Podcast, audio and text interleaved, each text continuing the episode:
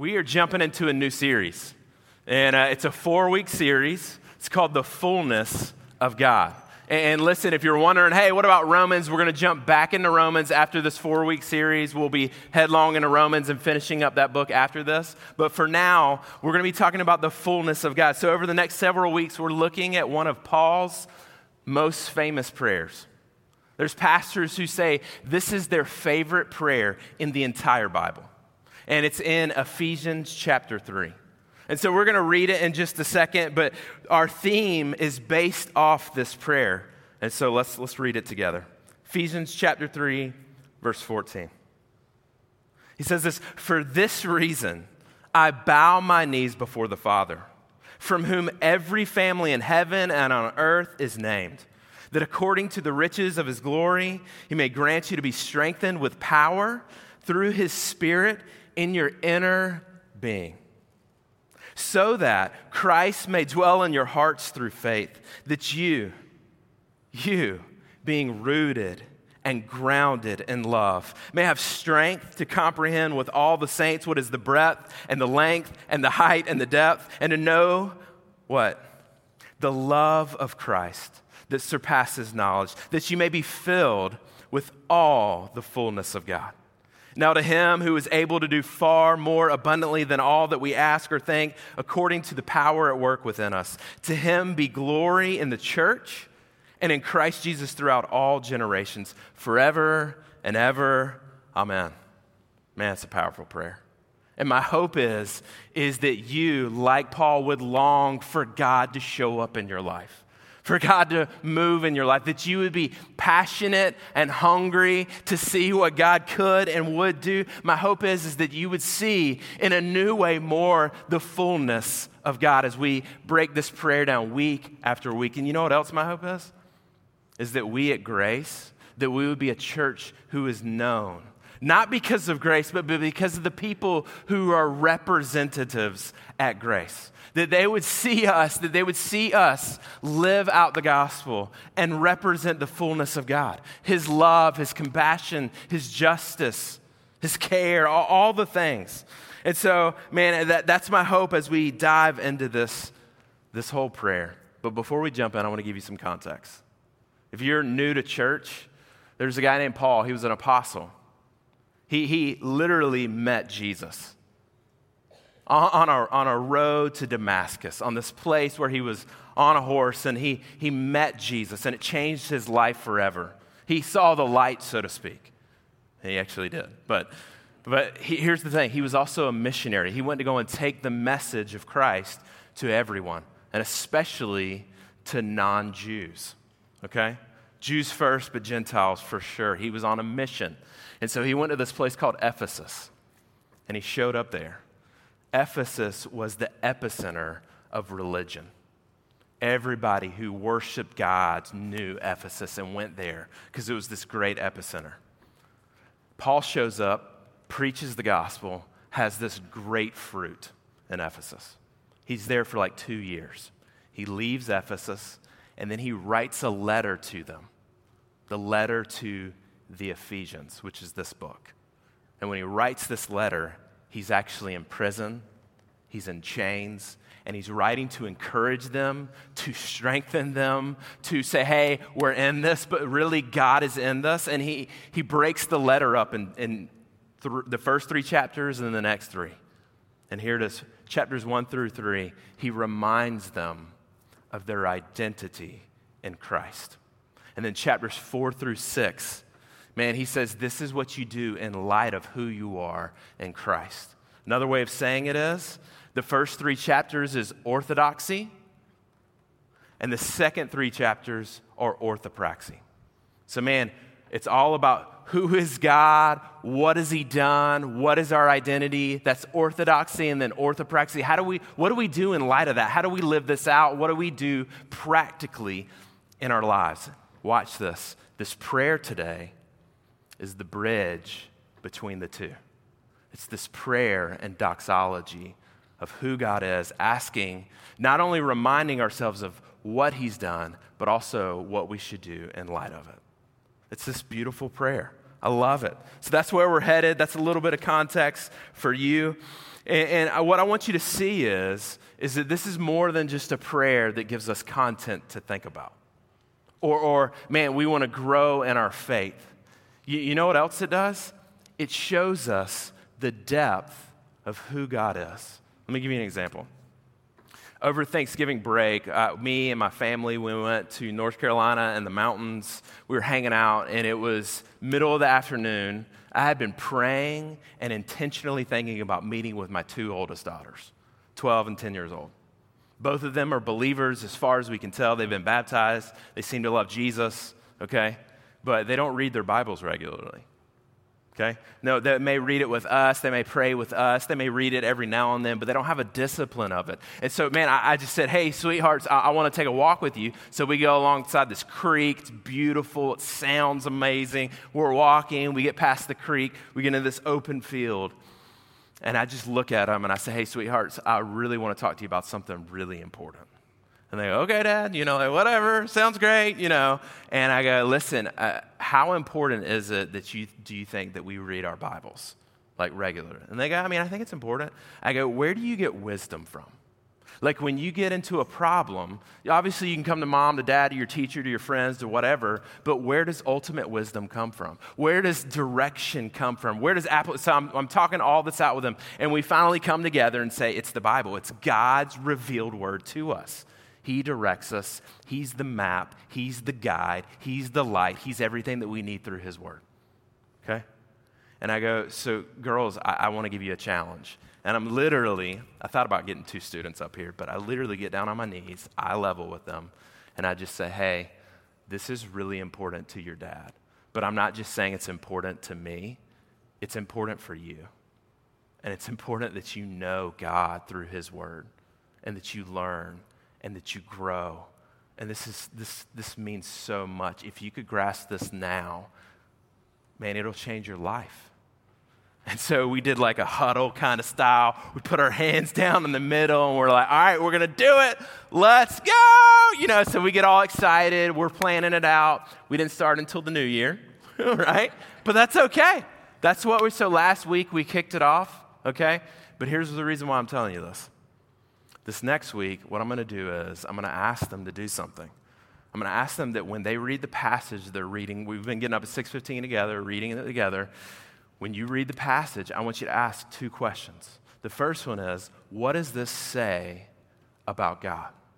So as you read through this passage, okay, there's a lot of content, there's a lot of words, but what is this saying about God? Who he is, his character. What can you learn about God? And the second question is, what should I do in light of that? What is this passage telling me to do? And so that's what we're going to be jumping into next week. And that's what I want to start off with as we jump into this prayer today.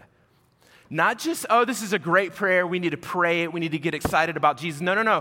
What does this say about the depth of who God is? About his character, about the fullness of God. That's what I want us to see throughout this whole entire passage. So let's jump in. What is Paul teaching us about God in the prayer today? We're going to be doing verses 14 to 16, 17. He says, for this reason. Okay, so there's a for this reason. So there's a reason why he's talking about this. He, he's really summarizing. He, he says, for this reason in chapter 3, verse 1 as well. He's summarizing chapter 1 and chapter 2 in Ephesians. And Paul comes in and says, Hey, you've been given spiritual blessings. Your salvation is by faith and not by works. Okay? And he's, he's writing them to say that the Jews and Gentiles, they should be united in Christ. So for this reason, I bow my knees, he says. It's really interesting. The, the norm of prayer in their time was standing. When they prayed, they would stand. Bowing was rare. It shows this reverence, this I'm not in control, you are. So, for this reason, I bow my knees before the Father from whom every family in heaven and on earth is named. It's interesting, he does a play on words in the Greek. You can't see it in English, okay? But here it is Father, pater, and then from every family, patria. And patria is this idea of clan, people group, tribe. So what he's saying is, is hey, I'm your father, you're my family, and we're connected. And then he says this, and on earth is named. So for this reason, I bow my knees before the Father, from whom every family in heaven.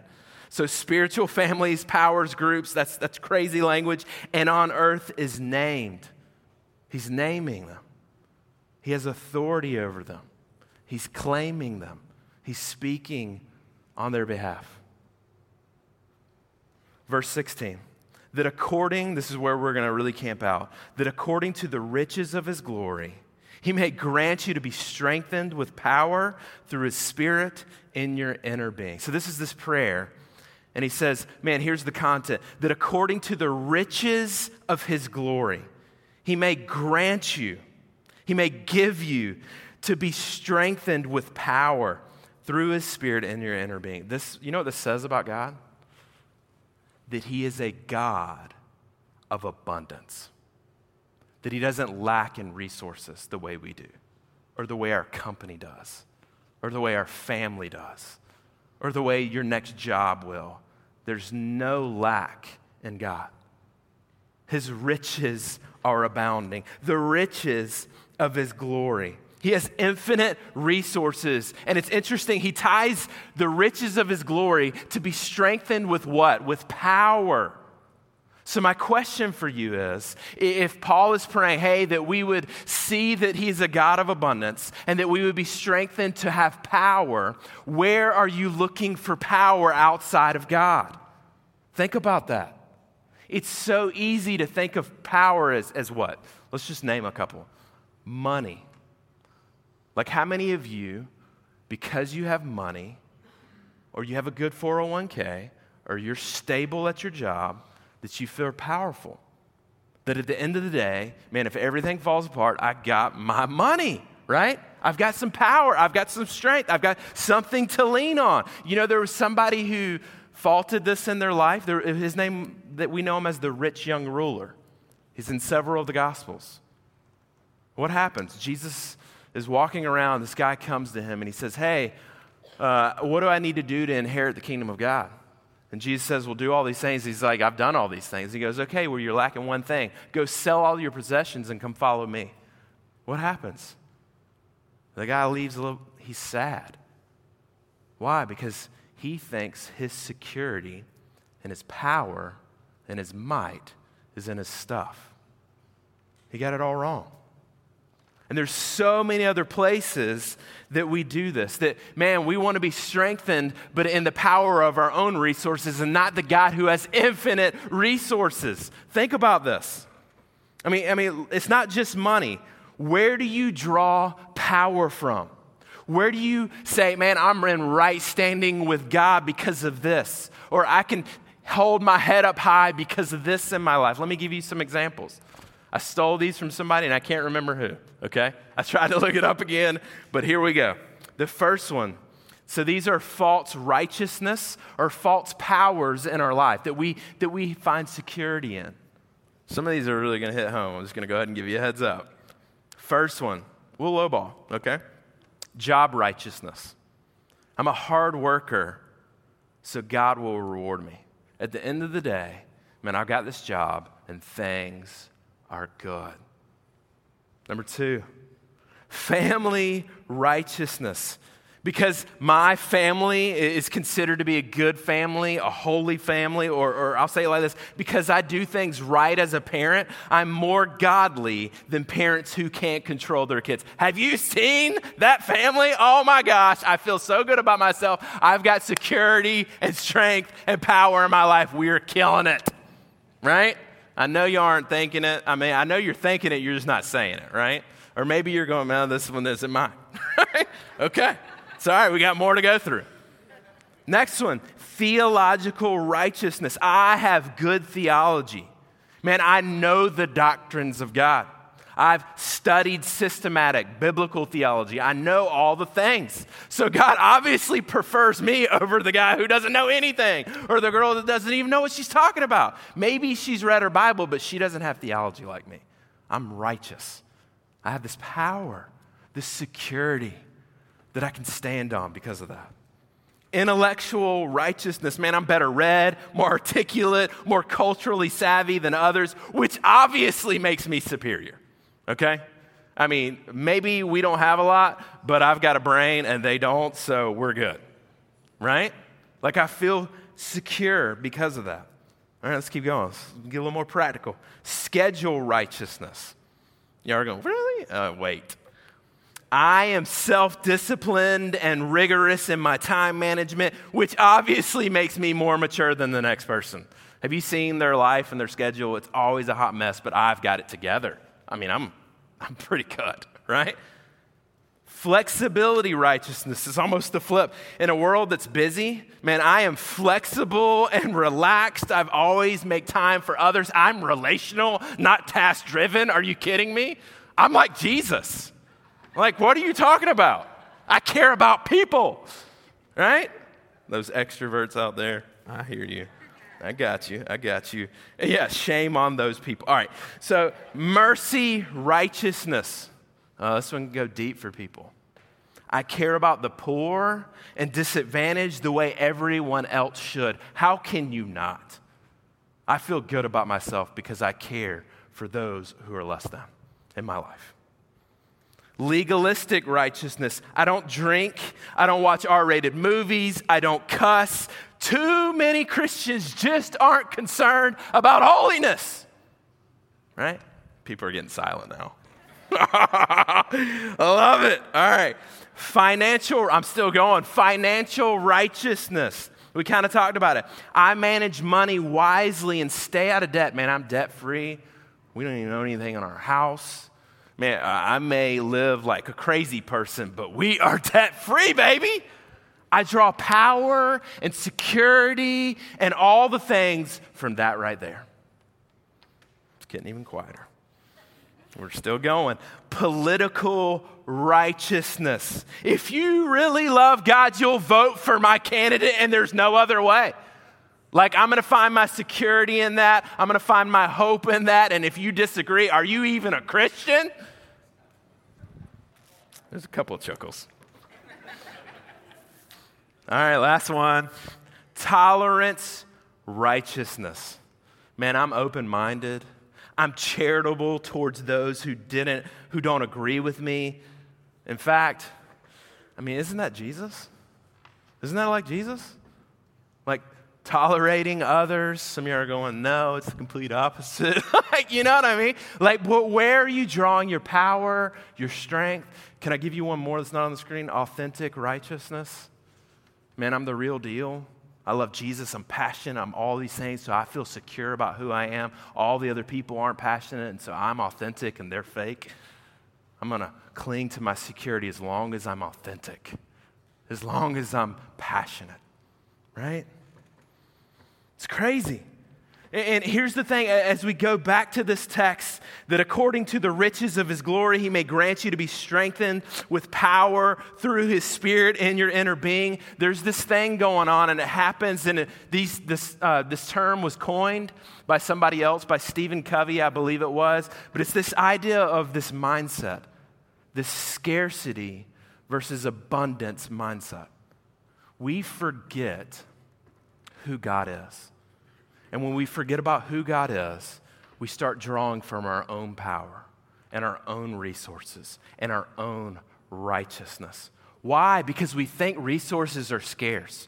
We wonder and are afraid, will God really show up? If I don't cling to my, my box over here, if I don't cling to my tolerance, if I don't cling to my schedule, if I don't cling to my flexibility, if I don't cling to these things, then man, what do I have? Who am I? No, no, no. You cling to Christ. You cling to the one who has infinite resources, not yourself.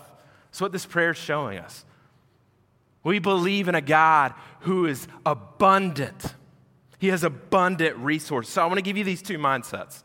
This scarcity mindset is this idea no one will hire me, so I've got to do X. I will never kick this addiction, so I'm going to cling over here to this power, to this security. I can't change. They will never change. The world is out to get me. That's the scarcity mindset. There's not enough resources, so I'm going to gain everything and cling to everything that's mine. I'm going to draw on my own power. As opposed to an abundant mindset that is God focused. I'm not talking about the business world abundant mindset. I'm not talking about the prosperity gospel. I'm talking about the God who has infinite resources, the God who can change me, the God who can change them, the God who will provide for me, who will protect me to where I don't have to cling to my own self, to my own stuff. You know, a, a counselor, a counselor that Jean and I used to meet with, she said that the majority of fights among couples is over scarcity of resources. Isn't that interesting? Uh, it's the end of the day, who's going to get the TV, right? It's the end of the day, who's going to take care of the kids? It's the end of the day, who's going to put them down? It's the end of the, I promise none of these are ours, okay? right? Right? But you, you, you feel like you don't have the resources, you don't have the strength and the power, so you got to cling to what you can. No, no, no, you're going, not me, I'm dying, right? As opposed to drawing our strength from the God who has infinite resources. If we can grasp the vastness of God's riches and His glory, man, we'll, we'll stop fighting for those things. We'll start serving, right? We'll start considering, man, no, no, no, I'm going to have an abundant mindset. It makes me think of the prayer in, in Matthew chapter 6, the Lord's Prayer, when he says, Give us this day our daily bread. You know what he's saying? Trust God every day for whatever you need. It's not just about food. Are you doing that? Where are you drawing your strength and your power? Is it on God or on yourself? All right, let's, let's go back to it. Verse 16 that according to the riches of his glory, he may grant you to be, listen to this, strengthened with power through his Spirit, the Holy Spirit, in your inner being. Verse 17, so that what? That Christ may dwell in your hearts through faith. Isn't that beautiful? I'm praying that you would see who God is, that He's a God of abundance, and that in that that the God of abundance, the God of all resources, the God who created the heavens and the earth, that He would strengthen you so that you would have power, right? What's this power? The ability to be with Jesus. It's really interesting. And, and, that you would be strengthened in your inner being. So it's His riches, not ours. I want you to think about this. I pray this prayer all the time for people who are sick. They come to me and say, Hey, Clint, would you pray for me? I'm really struggling. Would you pray for me? I've got this situation. I don't know what to do. Would you pray for me? You know what I pray over and over? And uh, many of you have prayed this prayer over. God, would you, would you meet them and strengthen them in their inner man? That's what I normally say, or inner being. In the text, it says inner being. There's two at a most basic level there's an inner and an outer being our outside, our body, and then our inner being being our heart, mind, and soul. It represents the foundation or the core of who we are as people. So think about this prayer. He's praying that they would be strengthened in their inner being, their very foundation. If you think about a house, if it's got all these beautiful fixtures, all this wonderful paint, it's got all the trim that just looks awesome, you walk in, man, this is an awesome house, but the foundation is bad, guess what? The fixtures don't matter. One day it's going to fall. And so when I'm praying for somebody who's struggling, who's sick, who's hurting, I'm praying that their inner person, their inner being would be strengthened. You know why? Because the core of who they are is going to take them through whatever they face, whether it's sickness, a death of a, a family member, whether it's a trial, whether it's financial, whatever it is, whatever struggle comes their way, they are strengthened in their inner being to walk by faith with the God of all resources. It's amazing. It's amazing. We, we believe in a God who is an abundant God. But then he says, Man, what, what are we praying? We're praying that they would be strengthened in their inner being so they would have power. Why? Verse 17, so that Christ may dwell in your hearts through faith. You know what I find fascinating about this? He's writing it to believers. Jesus is in us. He, he spells that out real clear in Colossians.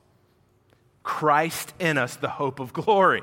So, what is he saying? He's saying there is an experience that you, that I'm praying over you, that you would experience Christ, the fullness of Him in your hearts. That you would experience God in a new way, in a fresh way, in a way that's going to lift you up and strengthen you and give you power. You see that?